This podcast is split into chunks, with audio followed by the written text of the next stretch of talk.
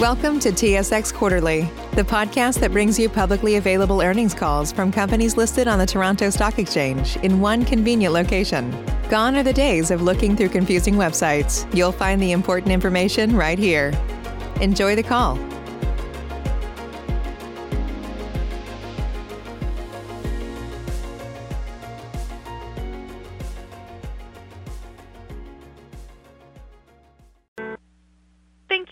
Standing by. This is the conference operator. Welcome to the TC Energy 2020 second quarter results conference call.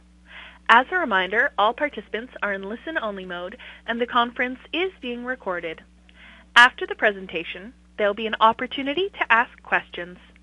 To join the question queue, you may press star then one on your telephone keypad. Should you need assistance during the conference call, you may signal an operator by pressing star and zero. I would now like to turn the conference over to David Moneta, Vice President, Investor Relations. Please go ahead. Thanks very much, and good morning, everyone.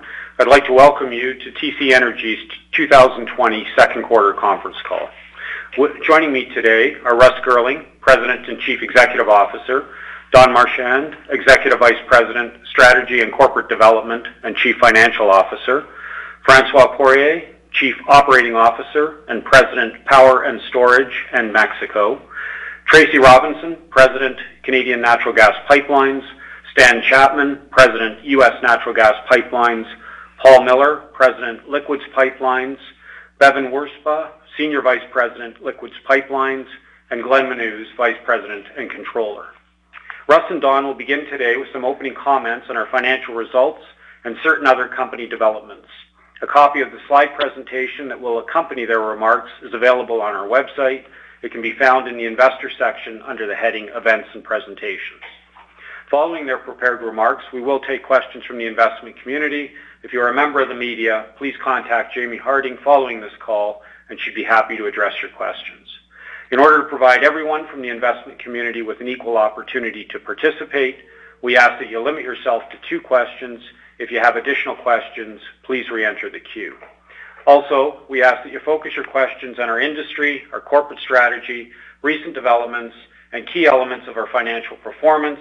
If you have detailed questions relating to some of our smaller operations or your detailed financial models, Hunter and I'd be pleased to discuss them with you following the call. Before Russ begins, I'd like to remind you that our remarks today will include forward-looking statements that are subject to important risks and uncertainties. For more information on these risks and uncertainties, please see the reports filed by TC Energy with Canadian securities regulators and with the U.S. Securities Exchange Commission. And Finally, during this presentation, we'll refer to measures such as comparable earnings, comparable earnings per share, comparable earnings before interest, taxes, depreciation, and amortization, or comparable EBITDA, and comparable funds generated from operations. These and certain other comparable measures are considered to be non-GAAP measures. As a result, they may not be comparable to similar measures presented by other entities. They are used to provide you with additional information on TC Energy's operating performance, liquidity, and its ability to generate funds to finance its operations. With that, I'll turn the call over to Russ. Thank you, David, and uh, good morning, everyone, and thank you all for joining us today. Uh, clearly, we live in unprecedented times with COVID-19 having had a significant impact on people around the world. When the World Health Organization declared it a global pandemic in early March, our business continuity plans were put in place across our whole organization, allowing us to continue to effectively operate our assets and execute on all of our capital programs. All of the services we provide were deemed essential or critical in Canada, the United States, and Mexico, given the important role our infrastructure plays in delivering energy to people across this continent. This essential designation included both our daily operations and our construction projects. We take that responsibility extremely seriously, and I'm proud to say that we've continued to deliver the energy that millions of people rely on every day and continue to advance all of our construction projects that are vital to powering industries and institutions for many decades yet to come. As we've always done over the past few months, we've continued to conduct our business in a safe and reliable manner while uh, maintaining our workforce, employing thousands of construction workers, fulfilling our obligations to suppliers, and supporting the communities in which we are working. This uh, would not have been possible without the dedication of all of our employees, and I want to acknowledge and thank them and their families for their ongoing efforts to ensure the energy that is vital to the daily lives of so many continues to be delivered seamlessly across North America. I can tell you that your efforts continue to make a big difference. Turning now to our second quarter financial results and other recent developments across our three core businesses. Despite the challenges brought by COVID-19, our operations have largely been unimpacted with a few exceptions, flows and utilizations levels remain in line with historic and seasonal norms, underscoring the critical nature of our energy, energy infrastructure assets. With approximately 95% of the comparable EBITDA in our company coming from regulated or long-term contracted assets, we continue to be largely insulated from the short-term volatility associated with volume throughput and commodity prices. As a result, as highlighted in our second quarter report, our $100 billion portfolio of high-quality, long-life energy infrastructure assets continue to produce solid results. We continue to realize the growth expected from our industry-leading uh, capital expansion program, and today we are advancing $37 billion of secured capital projects. In addition, we continue to advance $11 billion of projects under development, including the refurbishment of another five reactors at Bruce Power as part of their long-term life extension program. Over the last six months, we took significant steps to fund our 2020 capital expenditure program and maintain our strong financial position despite the challenging capital market conditions that we're experiencing. More specifically, we enhanced our liquidity by more than $11 billion through the issuance of long-term debt in both Canada and the United States at very attractive rates, the establishment of an incremental committed credit facility, um, and various portfolio management activities, including the sale of three Ontario natural gas-fired power plants and the 65% interest in the Coastal GasLink project. When combined with our predictable and growing cash flow from operations, we believe that we're well positioned to fund our capital program and meet all of our other obligations. Looking forward, we expect our solid operating and financial performance to continue, and as a result, our outlook for the full year 2020 is essentially unchanged, with comparable earnings per share still anticipated to be similar to the record results we produced in 2019. While we're extremely proud of our financial performance and the significant returns that we've generated for our shareholders, we know that our ongoing success depends on our ability to balance profitability with safety and environment and social responsibility. We have a 65-year track record of safe and reliable operations, but we recognize that we can always do better. As a result, we remain focused on continuous improvement as well as long-term fundamentals to ensure our business remains sustainable and resilient in an ever-evolving energy landscape. With that as an overview, I'll expand on some recent developments, beginning with a brief review of our second quarter financial results. Don will provide more detail on our results and liquidity in just a few moments. So excluding certain specific items, comparable earnings were $863 million, or 92 cents per common share for the three months ended June 30th, compared to $924 million, or about a dollar per share in 2019. Comparable EBITDA of $2.2 billion, um, while comparable funds generated from operations were about $1.5 billion. For the six months ended June 30th, uh, comparable earnings were $2 billion, or 210 per common share, compared to $1.9 billion or 2 point, or $2.07 per uh, share in the same period in 2019. Comparable EBITDA of $4.7 billion and comparable funds generated from operations of $3.6 billion were similar to the amounts that we reported last year. Each of those amounts reflects the solid performance of our legacy assets, as well as contributions from $3 billion of new long-term contracted and rate-regulated assets placed into service in the first half of 2020. This was partially offset by lower contributions from our liquids marketing business due to lower margins, um, as well as lower equity income from Bruce Power due to the Unit 6 uh, MCR program that we commenced at the beginning of the year, and the sale of certain assets that uh, will help fund our secured capital program for many years to come. Next, I'll make a few comments on our three core businesses. First, in our natural gas pipelines business, uh, customer demand for our services remains extremely strong despite uh, the COVID-19 impacts on the broader North American economy. Evidence of this can be seen in the volumes transported across our systems, with the NGL, NGTL field uh, system receipts averaging about 12.3 billion cubic feet a day, the Canadian Mainline Western receipts averaging 3.1 billion cubic feet a day, our broader U.S. pipeline network moving about 25 billion cubic feet a day, and our Mexican pipelines moving approximately 1.6 billion cubic feet a day for the first uh, six months of this year. Each of those amounts are similar to or greater to the volumes we moved over the same period last year. At the same time, we continue to advance approximately 22 billion dollars of capital projects associated with our natural gas business. That program includes significant expansions of our NGTL system, capacity additions on our U.S. network, the Villa de Reyes and Tula projects in Mexico, and our Coastal GasLink uh, pipeline project in British Columbia, which will play a very important role in delivering clean Canadian natural gas to Asian markets that will displace coal. During the second quarter, the NGTL system held a capacity optimization open season to assist customers in optimizing their transportation service needs and align system expansions with customer growth requirements. The open season confirmed that all of our proposed system expansion projects will continue to be required to meet aggregate system demand, although the in-service dates for some of those facilities has, uh, has moved. As a result, a uh, uh, certain amount of the capital spending plan for 2020 and 2021 will be made in 2022 to 2024.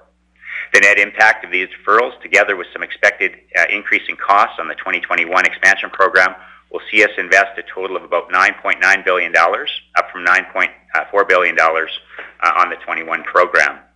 These changes have been reflected um, in the secured uh, uh, capital projects table in our quarterly report. Turning to our U.S. natural gas pipeline business, uh, where our expansion plans now include an incremental investment of approximately $400 million U.S. to replace, upgrade, and modernize certain facilities on the highly utilized section of uh, the ANR pipeline system. The program, which is known as the Elwood Power ANR Horsepower Replacement Project, will reduce emissions along the system and is another good example of an in-corridor expansion to meet growing demand utilizing our existing facilities and our existing right-of-ways. Also in the U.S. pipelines uh, business, um, in the coming days, our Columbia Gas Transmission System intends to file a Section 4 rate case with FERC uh, requesting uh, an increase in its maximum transportation rates effective February 1st, 2021. It's Columbia's first rate case filing in over 20 years and will seek to recover our prudently incurred operating costs as well as a fair return on and of our historical and future capital investments um, in this expansive system that provides our customers with reliable access to low-cost natural gas. At the same time, we will continue to pursue a collaborative process to find a mutually beneficial outcome with the Columbia Gas Transmission customers through settlement negotiations. Finally, in natural gas pipelines, construction activities continue on the 2.1 billion cubic feet a day Coastal GasLink project that will connect abundant Western Canadian Sedimentary Basin natural gas reserves to the LNG Canada plant um, uh, to export um, uh, from Kitimat, British Columbia. Field activity continues to increase along the route uh, following the spring thaw, as we ramp up construction, our focus will remain on the health and safety of our employees, our contractors, and the communities through strict adherence to our COVID-19 protocols. Ongoing work includes the construction of roads, bridges, worker accommodations, and grading. Pipe delivery also continues with more than 50% of the required pipes supplied to site and the mainline mechanical construction activities planned for um, the balance of the summer. In May, as you know, we completed the sale of a 65% interest in the Coastal GasLink project and entered into a secured long-term project financing credit facility to fund uh, the majority of the construction costs. This resulted in combined net proceeds of approximately $2.1 billion. Looking forward, we'll continue to work with the 20 First Nations that have executed agreements with the Coastal GasLink project to provide them with an opportunity to invest in the project with an option to acquire a 10% interest on similar terms and conditions. Turning now to our liquids business, which also generated solid results during the first half of 2020 despite the extraordinary volatility in global crude oil markets. While the volatility has had an impact on our Marketlink and liquids marketing businesses, Keystone continued to produce solid results as it serves important markets in the U.S. Midwest and Gulf Coast and is underpinned by long-term take-or-pay contracts with very strong counterparties. We are very pleased with yesterday's decision by President Trump to sign a new presidential permit for the base Keystone system. The new permit will allow us to respond to market demand and fully utilize the Keystone pipeline system to safely deliver additional crude oil from Canada to refining centers in the U.S. Midwest and the Gulf Coast. This new presidential permit will allow us to utilize or to realize the benefits from the 50,000 barrel a day open season conducted in June 2019 and would anticipate starting to increase the flows in 2021. The additional crude oil that will be delivered by the Keystone uh, pipeline will increase the secure and reliable source of Canadian oil uh, to meet growing demand from refineries and markets in the United States. Also in the liquids business, we continue to advance construction on Keystone XL during the second quarter while managing the various legal and regulatory matters. In Canada, construction activities at our pump stations and along more than 100 kilometers of the mainline right-of-way uh, have continued to advance. In the U.S., we are making progress on a revised 2020 construction plan, which is focused in areas where all of our permits uh, and approvals are in place and includes facilities and pre-construction activities. At the same time, we continue to seek authorizations from the U.S. Army Corps of Engineers for the necessary permits and approvals to reconvene U.S. pipeline mainline, mainline pipeline construction in 2021. Keystone XL continues to be a very important project for both Canada and the United States. It will create thousands of high-paying union jobs and advance energy security in both nations in an environmentally sustainable and responsible way. The project will require an additional investment of approximately $8 billion, and it is underpinned by new 20-year take-or-pay contracts that are expected to generate approximately $1.3 billion US of incremental EBITDA on an annual basis once the pipeline is placed into service in 2023. To advance the project, we have partnered with the Government of Alberta, who will invest approximately $1.1 billion US of equity into the project and fully guarantee a $4.2 billion US project-level credit facility. Once the project is completed and placed into service, we expect to acquire the Government of Alberta's equity investment and refinance the credit facility. Moving forward, we will continue to carefully manage various legal and regulatory matters as we construct this pipeline which will have the capacity to move approximately 830,000 barrels a day of responsibly produced energy from Canadian oil sands to the uh, continent's largest refining market, which is in the U.S. Gulf Coast. Turning now to our power and storage business, where Bruce Power continued to produce solid results through the first six months of this year. Also, after years of preparation, in January, Bruce Power commenced the work on the, Unit 6 Major Component Replacement, or MCR uh, project as we call it, um, when they took it offline here in January. We expect to invest approximately $2.4 billion in that program, as well as ongoing asset management program through 2023 when the Unit 6 refurbishment is targeted for completion and to come back online. Unfortunately, because of COVID-19, in late March, Bruce Power declared a force majeure under its contract with the independent electric system operator. This force majeure covered the Unit 6 MCR as well as certain asset management work. That said, I was pleased to report that in early May, work on the Unit 6 uh, MCR resumed with additional prevention measures in place for worker safety related to COVID-19. Progress is being made on critical path activities as Bruce works to isolate Unit 6 from the remaining units in preparation for the removal of the fuel channels in late third quarter. The impact of the force majeure continues to be evaluated and will ultimately depend on the extent and duration of this global pandemic. Operations and plant outage activities on all other units continued as expected in the second quarter. Finally, in power, in late April, we did complete the sale of three natural gas-fired power plants in Ontario, the Napanee plant, Halton Hills, and our 50% interest in the Portlands Energy Centres. Net proceeds from that uh, disposition uh, netted approximately $2.8 billion um, that we used to fund our industry-leading capital program. So in summary, today we are advancing $37 billion of secured growth projects that are largely expected to enter service between now and 2023. We have invested approximately $11 billion into this program to date, with approximately $5 billion of those projects expected to be completed by the end of 2020. Notably, all of these projects are underpinned by uh, cost of service regulation or long-term contracts, giving us visibility to the earnings and cash flow they will generate as they enter service.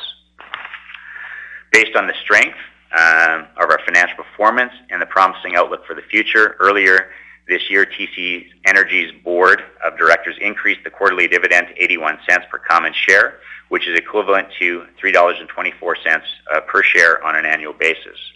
This represents an 8% increase over the amount declared in 2019 and is the 12th con- 20th consecutive year um, that our board has raised the dividend.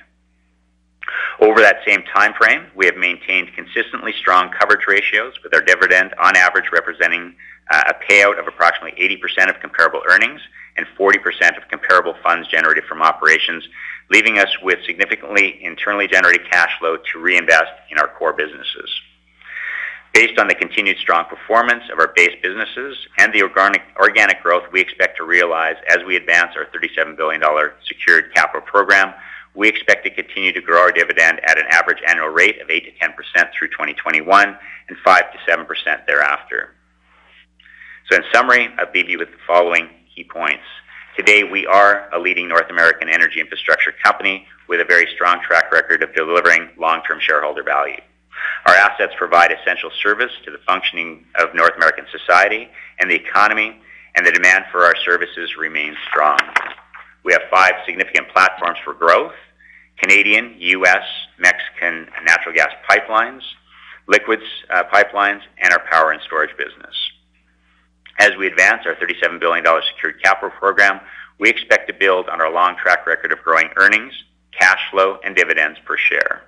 We also have 11 billion dollars of projects in advanced stages of development and expect numerous other in-corridor organic growth opportunities like the 400 million dollar Elwood Power uh, uh, and ANR horsepower replacement project that we announced today to emanate from our extensive critical asset footprint. Looking forward, we will remain disciplined, continuing to our focus on safety, sustainability, working according to our values, and responding quickly to market signals and signposts to ensure we remain industry-leading and resilient as we grow shareholder value. I'll now turn the call over to Don, who will provide you more details on our second quarter Uh, results and our financial position. Don, over to you. Thanks, Russ, and good morning, everyone. As outlined in our results issued earlier today, net income attributable to common shares was 1.3 billion dollars, or dollar 1.36 per share in the second quarter of 2020, compared to 1.1 billion dollars or dollar 1.21 per share for the same period in 2019. For the six months ended June 30th, 2020, net income attributable to common shares was 2.4 billion dollars or 2.59 dollars per share, compared to net income of 2.1 billion dollars or 2.30 dollars per share in 2019. Second quarter results included a 408 million dollar after-tax gain on the sale of a 65% interest in uh, Coastal GasLink, along with an incremental 80 million dollar after-tax loss on the disposition of the Ontario natural gas-fired power plants. Second quarter 2019 also included certain specific items as outlined on the slide and discussed further in our second quarter 2020 report to shareholders. These specific items, as well as unrealized gains and losses from changes in risk management activities, are excluded from comparable earnings. Comparable earnings for the second quarter were 863 million dollars, or 0.92 per common share, compared to 924 million dollars or CAD 1 per common share in 2019. For the six months ended June 30th, 2020, comparable earnings were 2 billion dollars or 2.10 dollars per share, compared to 1.9 billion dollars or 2.07 dollars per share in 2019. Turning to our business segment results on slide 15.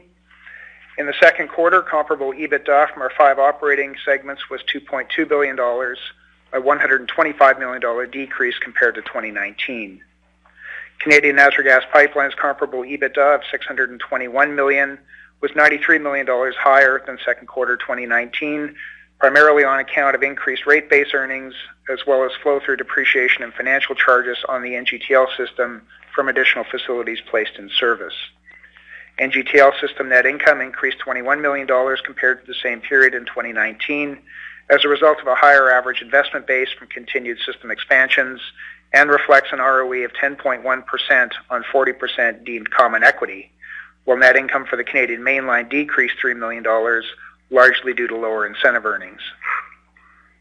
U.S. Natural Gas Pipelines comparable EBITDA of $595 million U.S., or 824 million dollars Canadian in the second quarter, fell by $46 million U.S., or 33 million dollars Canadian compared to 2019, mainly due to the sale of certain Columbia Midstream assets in August 2019, as well as increased operating costs on Columbia Gas.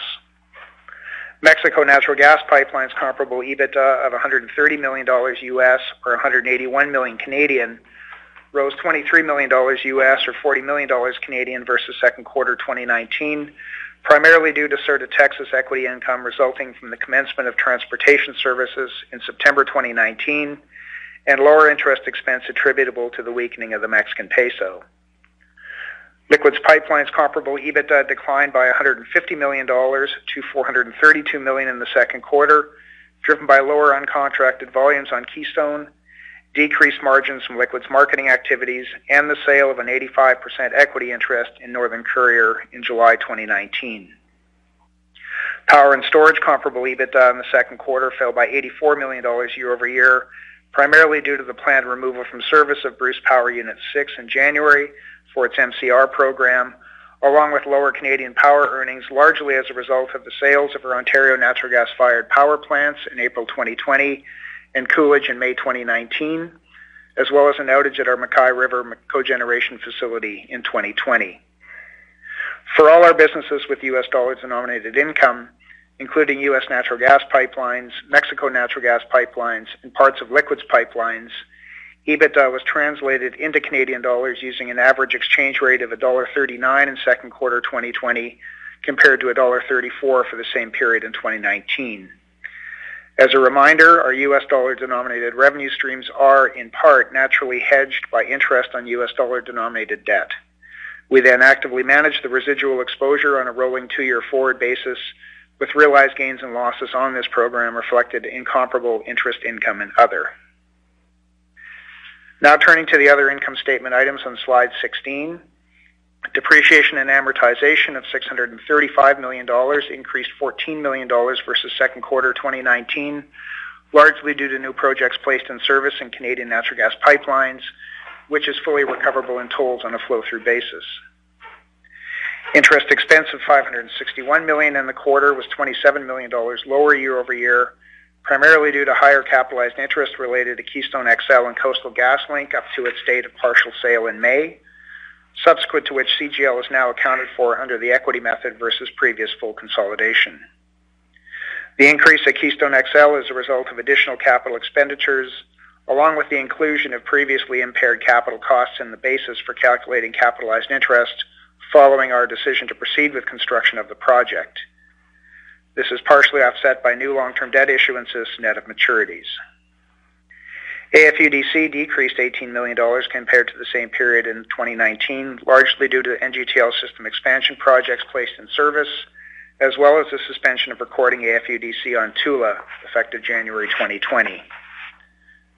Comparable interest income and other was 7 million dollars in the second quarter and consistent with 2019. Income tax expense included in comparable earnings was 125 million dollars in second quarter 2020 compared to 199 million dollars for the same period last year. The 74 million dollar decrease was mainly due to lower pre-tax earnings and a lower Alberta income tax rate. Excluding Canadian rate-regulated pipelines, where income taxes are a flow-through item and are therefore quite variable, along with equity AFUDC income in the U.S. and Mexico natural gas pipelines, we expect our 2020 full-year effective tax rate on comparable income to be in the mid to high teens. Comparable net income attributable to non-controlling interests of 63 million in the quarter uh, increased by 6 million dollars relative to the same period last year, primarily due to higher earnings at TC Pipelines LP. And finally, preferred share dividends of 40 million dollars were in line with second quarter 2019. Now turning to slide 17. During the second quarter, comparable funds generated from operations totaled 1.5 billion dollars, and we invested approximately 2.2 billion dollars in our capital program, which, as noted, reflects equity accounting for our remaining 35% investment in Coastal GasLink post the closing of its partial equity sale. While capital market conditions in 2020 have seen periods of extreme stress and volatility, during the second quarter, we took significant actions that meaningfully enhanced our liquidity and financial position. In April, we issued $2 billion in medium-term notes and US $1.25 billion of senior unsecured notes in the Canadian and U.S. debt capital markets, respectively, on compelling terms. In addition, we arranged US $2 billion of incremental committed credit facilities and closed the sale of our Ontario natural gas-fired power plants for net proceeds of approximately $2.8 billion. In May, we completed the sale of a 65% equity interest in Coastal GasLink as well as the initial draw on a newly established secured long-term project credit facility, resulting in combined proceeds of approximately 2.1 billion dollars. Finalizing these arrangements on Coastal GasLink, along with secured government of Alberta support for Keystone XL in the form of a US $1.1 billion equity contribution and US $4.2 billion loan guarantee, means that a substantial portion of the funding required to advance these two large initiatives is now in place. Now turning to slide 18. Uh, this graphic illustrates our forecasted sources and uses of funds in 2020. The left column details total funding requirements of approximately $17.5 billion, comprised of long-term debt maturities and redemptions of 3.9 billion, dividend and non-controlling interest distributions of approximately 3.3 billion, and capital expenditures of approximately $10.3 billion, reflecting 100% of Coastal GasLink costs up to the date of its partial sale and only equity contributions to the project thereafter. Funding sources are shown in the second column and include forecast internally generated cash flow of approximately $7 billion, proceeds from the disposition of our Ontario natural gas-fired power plants, sale of a 65% interest in Coastal GasLink, and associated project-level financing at CGL, which together generated approximately $4.9 billion. The Government of Alberta's equity investment in Keystone XL of US $1.1 billion, and $4.1 billion comprised of long-term debt that was issued in April, along with movements and balances of cash held in commercial paper outstanding. Taken together, we are effectively fully funded for 2020, and along with more than $13 billion of committed credit facilities in place, and well-supported commercial paper programs in both Canada and the U.S., positioned to assuredly navigate any prolonged period of disruption should that occur. Now turning to slide 19. In closing, our solid financial and operational results in what has been a rather momentous first half of 2020 highlight our long-standing, diversified, low-risk business strategy, the criticality of our essential energy infrastructure, as well as the contribution of new high-quality assets from our ongoing capital program. Our overall financial position remains robust. Today, we are advancing a $37 billion suite of secured projects through resilient internally generated cash flow and an array of attractive funding options. Our portfolio of critical energy infrastructure projects is poised to generate high-quality, long-life earnings and cash flow for our shareholders, underpinned by strong fundamentals, solid counterparties, and premium service offerings, while offering numerous distinct platforms for future uh, attractive and executable in-corridor organic investment. That is expected to support annual dividend growth of 8 to 10 percent in 2021 and 5 to 7 percent thereafter. Finally, we will continue to maintain our historic financial strength and flexibility at all points of the economic cycle. That's the end of my prepared remarks. I'll now turn the call back over to David for the Q&A. Thanks, Don. Uh, just a reminder before I turn it over to the conference coordinator for questions, uh, we ask that you limit yourself to two questions. If you have any additional questions, please re-enter the queue. With that, I'll turn it back to the conference coordinator. Thank you. We will now begin the question and answer session. To join the question queue, you may press star, then one on your telephone keypad. You will hear a tone acknowledging your request. If you are using a speakerphone, please pick up your handset before pressing any keys. To withdraw your question, please press star, then two. We will pause for a moment as callers join the queue. Our first question comes from Jeremy Tonet of J.P. Morgan. Please go ahead.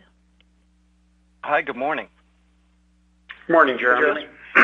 Thanks. Just wanted to start off with KXL and uh, wanted to see, I guess, you know, to hit the 2023 in service as you envision it now, how do you see the kind of legal hurdles or legal challenges, uh, you know, going at this point? Just trying to get a feeling for how much contingency is built in there and what milestones we should be looking for, try to get a better feeling for, you know, how, how that would progress. And I guess what, what type of outcomes there would have you guys uh, kind of step away from the project on the legal challenge side? Thanks, Jeremy. This is thanks, Jeremy. This is Bevin. Um, with respect to the legal challenges, there are two lawsuits. The first of which challenging the presidential permits, and the balance challenging our ability to advance construction in certain areas that have wetlands. Our schedule and plans can accommodate Our, we're still targeting our 2023 in-service date at this point. And we anticipate resolving um, these issues through the balance of this year and into next. Got it. Um, and just want to, I guess, pivot, uh, if I could, towards what type of uh, appetite you guys might have for what might be thought of as kind of like greener investments, if you will. Um, you know, the, pumped hydro storage there, I was wondering if you might be able to update us on, thoughts on that and appetite for projects like that. And then I guess also down the line, if hydrogen logistics could fit into your plans at all or any thoughts given that's kind of later dated at this point. Thanks, Jeremy. It's Francois. Uh, with respect to uh, our appetite for uh, those types of investments, uh, and you know the pump storage project being a great example, as we've talked about our strategy for our power and storage business, you know we expect to be looking to invest and diversify by fuel type into other types of fuels other than our traditional natural gas-fired businesses, investing in uh, along the theme of firming resources as renewables uh, increase as a percentage of the of the uh, uh fuel mix, uh, there'll be a need for more storage across various systems. So, as we've mentioned, we've got the Meaford project in Ontario. That's a thousand megawatt pump storage project that's been proposed. It's still early days on that one. we're uh, continuing with extensive uh, consultations uh, with uh, with the communities. Uh, we've made significant design changes to the project to address their their feedback, and um, FID on that project is not expected to take place until the 2023 timeframe. The next step is really to continue with conducting environmental assessments once uh, we've uh, gained permission from the Department of National Defense to access the land uh, on a longer-term basis. We also have another pump storage project uh, that's under development that we've invested in in Alberta that's uh, fully permitted, and we're expecting to make a, an FID on that one hopefully by the end of 2020. Uh, so you'll see us looking to um, invest in a manner that's consistent with our risk preferences, you know, focusing on either uh, investments underpinned by regulation or long-term contracts. That's never going to change for us. And uh, as we see opportunities to do that as part of, uh, on different points of the electric value chain, we're going to continue to be looking at those. As to hydrogen, uh, it's an interesting concept. We'll continue to monitor these and other uh, technological advancements. We're always looking for ways to optimize our asset base, and you know, from our perspective, we've got a very strong asset base to economically and safely connect growing sources of renewable natural gas or, or hydrogen or any other uh, types of products when they do become economic. And uh, you know, as it uh, relates to hydrogen, um, you know, it can be blended with methane flowing through our existing pipelines, and either left commingled or um, extracted through downstream separation process closer to the end end use source. So I think the takeaway there is we believe that we're very well situated to, to take advantage of these opportunities in the coming decades uh, should the technolo- technologies advance. That's very helpful. Thank you for that. Okay. Thanks, Jeremy. Our next question comes from Robert Kwan of RBC Capital Markets. Please go ahead. Good morning. Um, if I can just start with the Columbia rate case and just to get some extra details. Um, specifically, just around, um, are there some parallels that we can draw to, what you did with ANR as well, where you included, or put differently, is there a bunch of modernization capital or any capital included as part of the rate case, and the ability to recover that um, kind of as part of the new rates rather than having to wait um, ultimately as well? Just how far behind are you on, on rates with respect to, to earned ROE and, and the other recoveries of costs?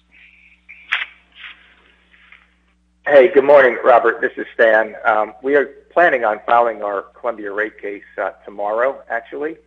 And while there were some limited rate reviews that were done in conjunction with our prior modernization settlements, as, as Russ mentioned, this is going to be the first rate case on Columbia in over 20 years.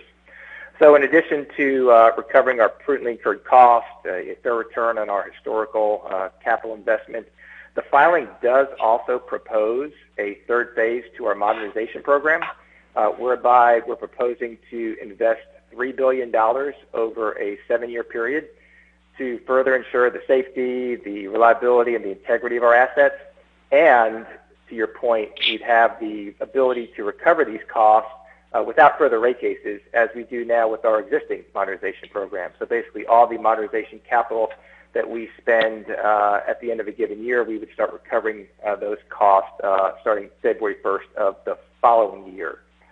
The, um, I should note that the, uh, the, the rate case establishes rates uh, for our base system customers and is not going to adjust any of the demand charges for our express projects, which were recently placed in service, as they will continue to be incrementally priced and subject to fixed negotiated rates. Uh, I also should point out that the rates are going to take effect on February 1st of 2021, subject to refund. So there's not going to be any impact to 2020 earnings. Uh, the process is such that once our filing is made, uh, FERC will set a procedural schedule. Uh, that schedule will include a hearing before an administrative law judge, likely sometime towards the end of next year. Uh, however, uh, as is very typical with rate cases in the U.S., uh, we intend to work collaboratively with our customers, our regulators, and other stakeholders to, to settle this case in a mutually satisfactory manner. And in that regard, we'll likely will kick off settlement discussions uh, sometime in the fourth quarter of this year, and they would most likely continue into uh, maybe first quarter, second quarter into 2021. And that's helpful, Stan. If um, just to kind of follow up, that three billion over seven years, that's new and incremental to the modernization capital that you're already showing in your tables. Is that correct? That, yeah, that's correct. That would be new incremental capital, and again, that's what we're proposing. So we're going to have to go through the the process. Um, that could change over time, but that's the proposal as it sits with our filing. And what proportion of Columbia right now is on recourse rates versus contracted rates? Uh, good question. If memory is correct, it's probably somewhere around uh, 50% or so, but I should uh, I should follow up with Dave and get you an exact number. Fair enough. Um, if I can just finish with uh, a quick funding question. Just uh, you mentioned that you're going to be filing the ATM this quarter, um, and that had been previously specifically earmarked for KXL.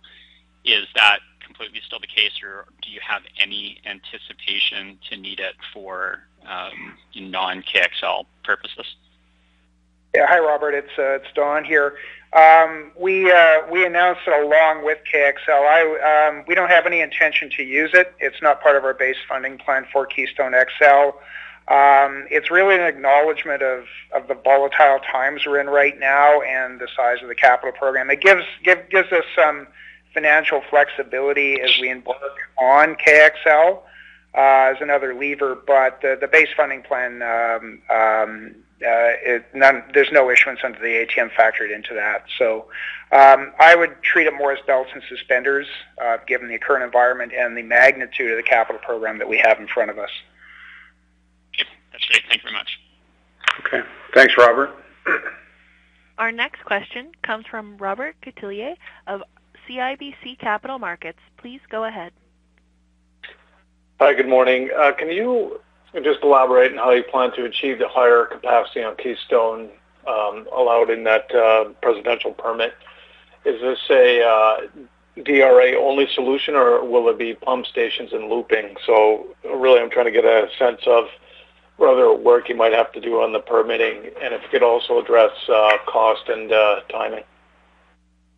Uh, thanks, Robert. It's Bevin. Um, the incremental 50,000 barrels a day that we contracted through the open season mid last year is available to the system um, based on using increased uh, uh, DRA as you as you suggest. No further pump stations or other capital is required to accommodate that increase.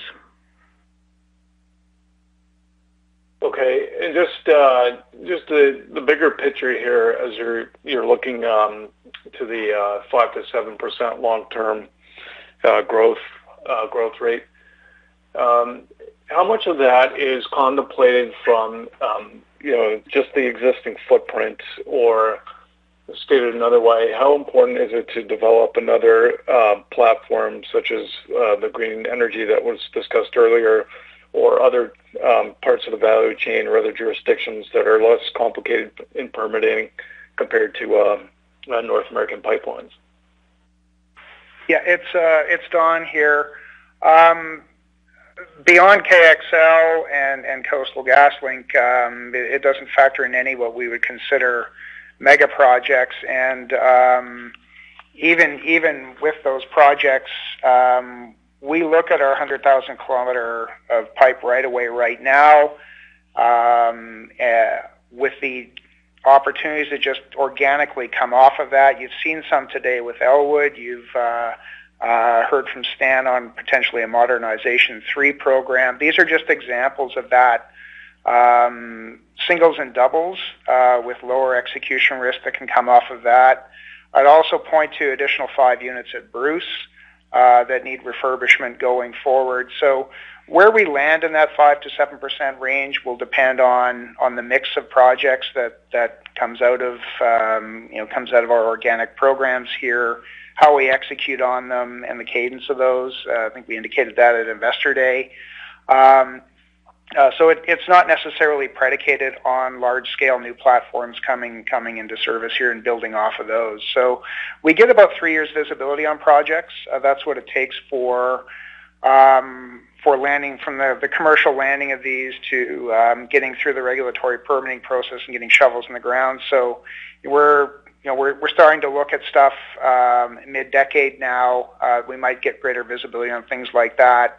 Um, you know, Francois alluded to the pump storage project that we're looking at in Ontario. These are the kind of uh, longer tail opportunities that, that, that may be not in that, you know, that KXL or CGL kind of footprint range, but, you know, could, could meaningfully contribute to that growth going forward.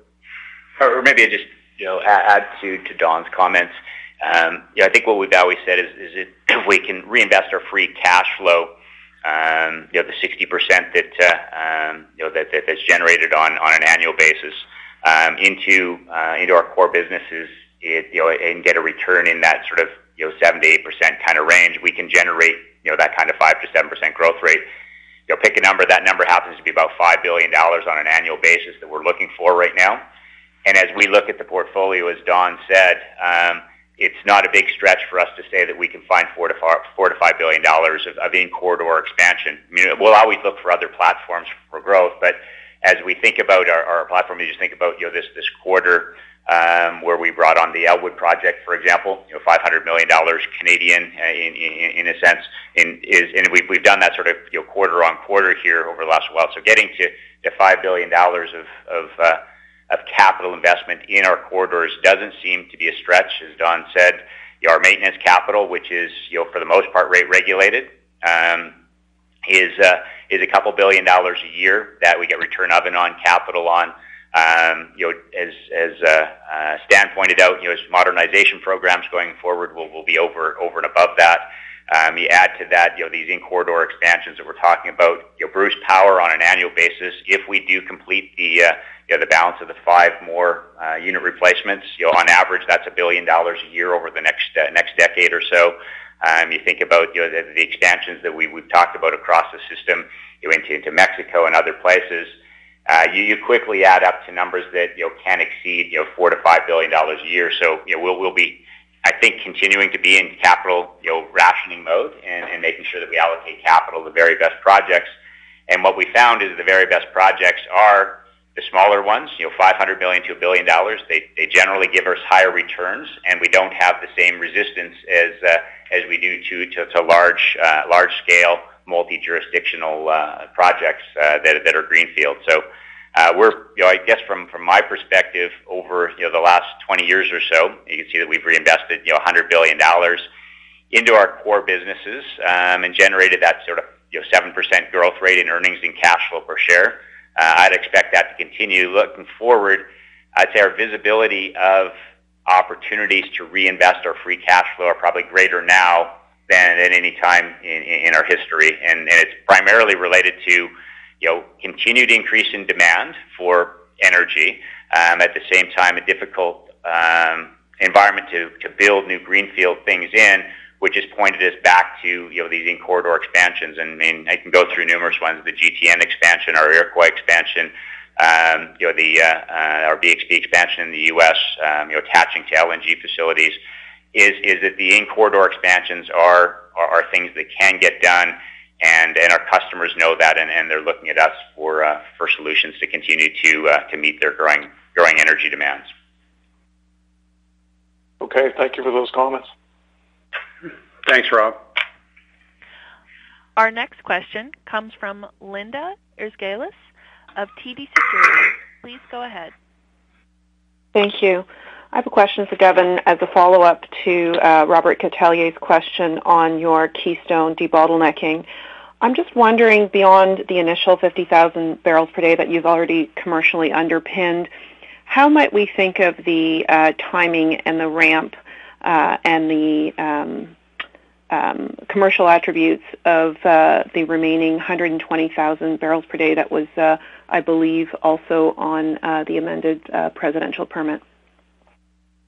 Yes, thanks, Linda. So we've been making excellent progress. As you're aware, last year we had an incident at Edinburg, and we've been working on our pipeline integrity projects to reestablish and, and expand the capacity on our base system. The new uh, amended permit allows us to bring on and ramp up that growth of 50,000 barrels a day in the 2021 timeframe once we've established that we can safely uh, deliver our product.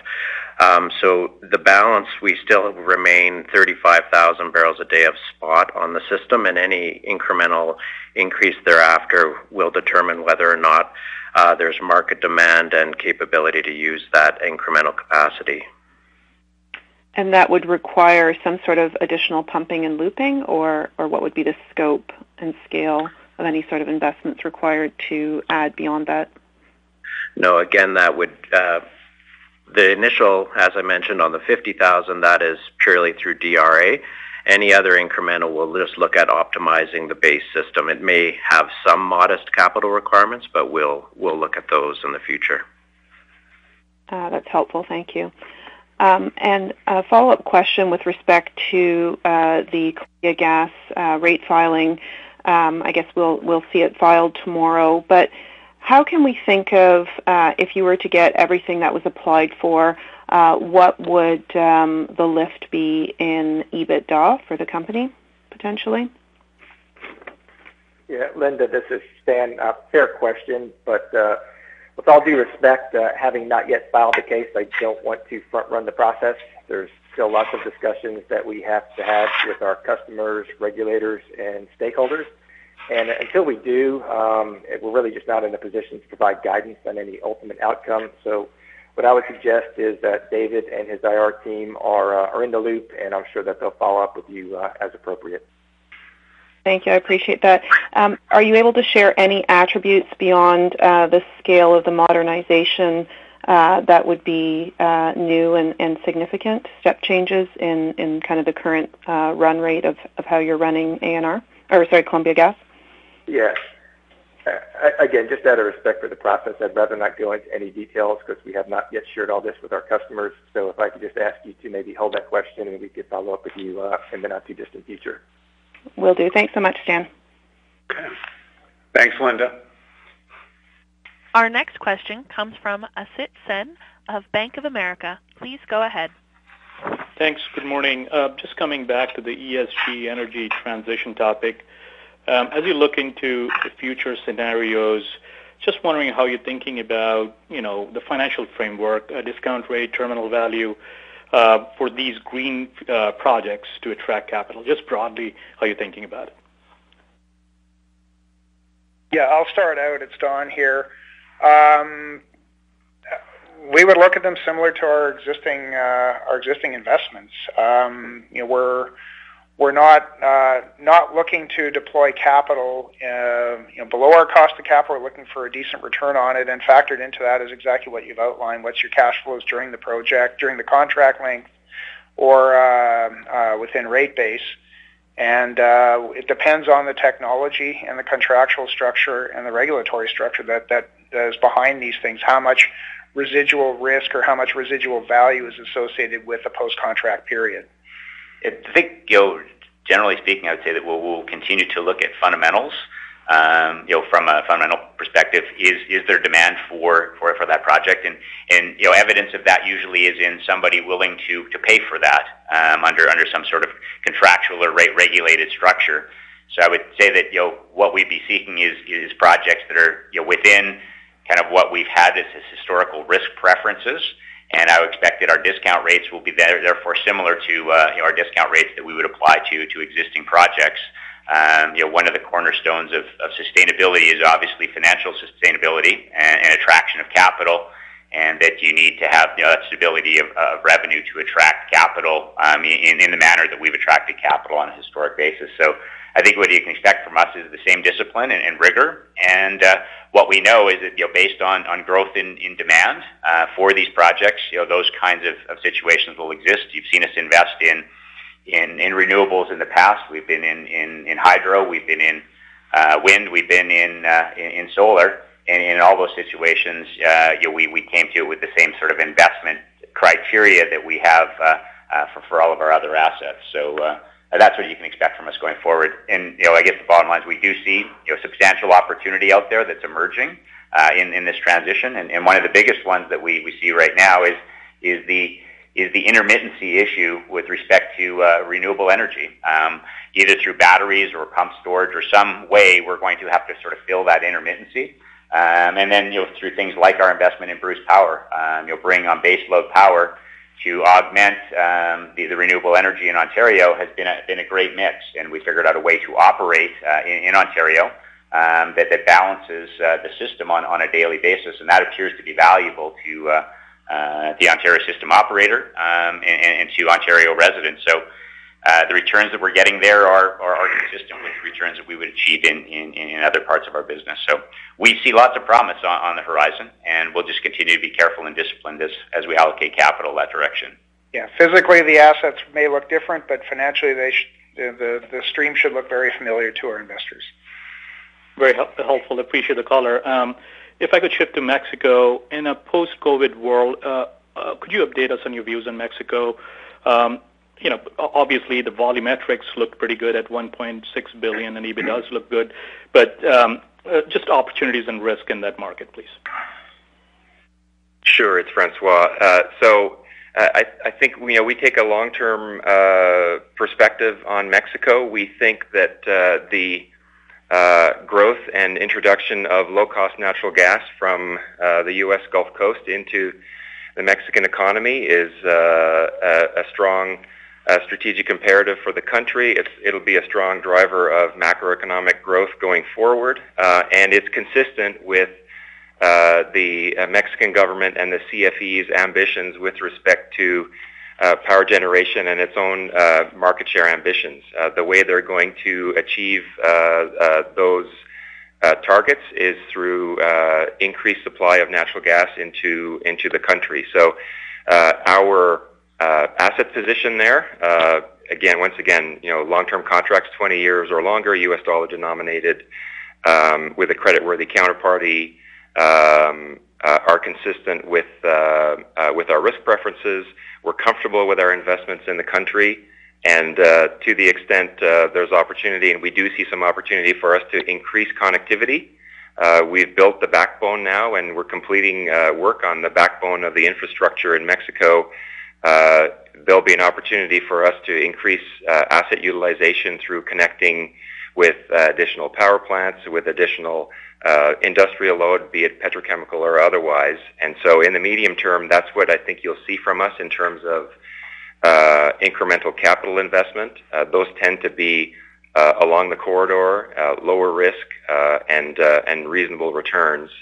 And uh, to the extent there are opportunities to expand or extend that backbone into other markets as the economy grows, um, we'll be ready to do so. Thank you. Okay.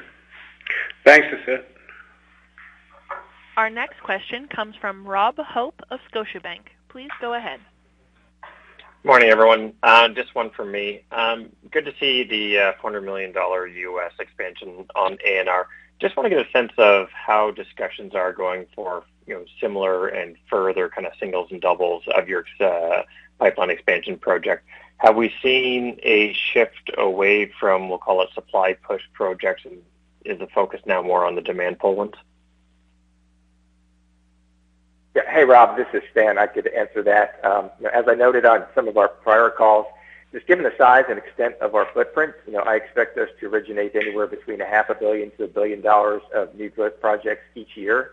Uh, with the announcement of the Elwood project today, we're not only on track to meet that in 2020, but we're we're clearly trending towards the high side.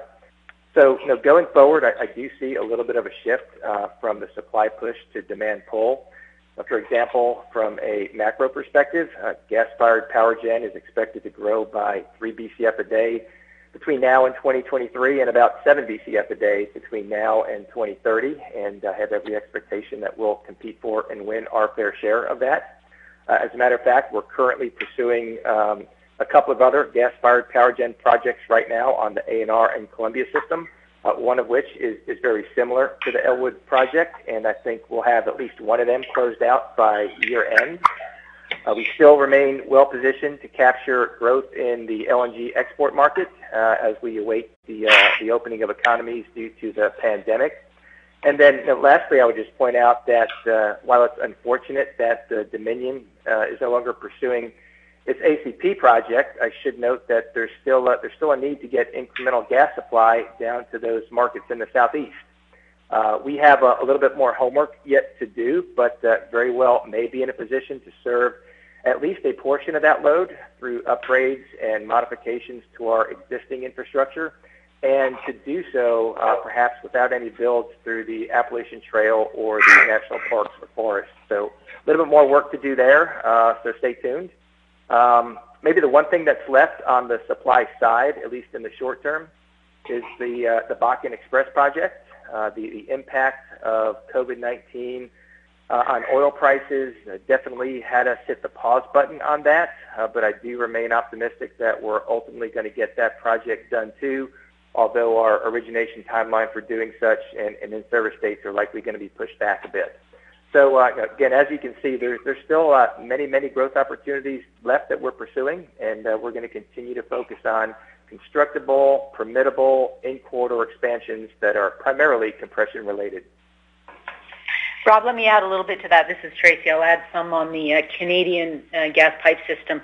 As you know, we're in the middle of a, a, quite a large program right now, and that program is both supply and demand driven. Uh, you know, but I think as we see forward and come through that, you know, the uh, WCSB is a depletion rate on our system of about 2 BCF uh, a day per year. So we will look to reconnect that amount of gas each year to just keep our supply going. And of course, we're connecting that in the Montney region uh, on an increasing basis. 80% of our supply now comes from that area. But we also see opportunities for rifle shot uh, connections uh, within the Alberta system from an industrial perspective. And we look to use kind of that uh, remaining kind of capacity on the main line uh, strategically to make sure that the WCSB volumes are getting into the continental, the North American markets kind of effectively and competitively. We will always look. We think the WCSB gas is very economic and competitive, and we think it should, when the LNG markets right themselves, it should um, take a place uh, in those markets as well. That's a that's a longer term basis, but uh, we're looking for all of that. So we have we see past the current program that we have in place right now, which goes to 2023, 2024. We do see uh, you know continued expansion organically of our of our existing right away. I appreciate all the colors. Thank you. Okay. Thanks, Rob. Once again, if you have a question, please press star, then one. Our next question comes from Praneeth Satish of Wells Fargo. Please go ahead. Thanks. Uh, good morning. Just one question for me. Um, can you maybe provide any more details on the capacity optimization open season on NGTL? And, I guess specifically how your customers are uh, thinking about growth in the current environment. Um, and then maybe in the context of that, how much capacity in total was uh, deferred relative to your prior outlook? I'm happy to do that. As, you are aware, we've got a very large nine, uh, you know, nine almost ten billion dollar expansion program underway on NGTL, And we believe all that, con- all that, of course, is based on contracted demand. And we believe strongly in the fundamentals of the WCSB. You know, prices uh, have been stable this summer. They're strong. If you look out the curve, uh, you know, it's a very competitive basin. Uh, but we did want, given all of the announcements early in the year around, you know, changes to capital investments on the producer side, we wanted just to check in and see how much that capacity uh, was needed. So the open season gave an opportunity uh, for those who had contracted on the expansion to advance contracts, to defer contracts, or to turn back contracts and under certain circumstances. And so as that all netted out, uh, what we learned through that is that all of that capacity is still required. Some of it uh, is required in different time frames. So we did see, we will see some um, uh, bits advancing. Uh, some contracts will advance. We're seeing some capacity uh, be deferred by a season or up to a year, and we're just putting together the new capital program that will reflect that. But the good news in this and the strong, you know, we expected it, was that the, you know, our customers want this capacity, and they see the same fundamentals in this basin that we do. Great. Thank you. Thanks, Praneeth. Ladies and gentlemen, this concludes the question and answer session. If there are any further questions, please contact TC Energy Investor Relations. I will now turn the call over to Mr. Moneta. Please go ahead, Mr. Moneta. Uh, great. Thanks very much, and uh, thanks very much to all of you for participating this morning. Um, we recognize it's a busy time, uh, so we appreciate your interest in TC Energy, and we very much look forward to talking to you again soon. Thanks, and have a great day. This concludes today's conference call. You may disconnect your lines. Thank you for participating and have a pleasant day.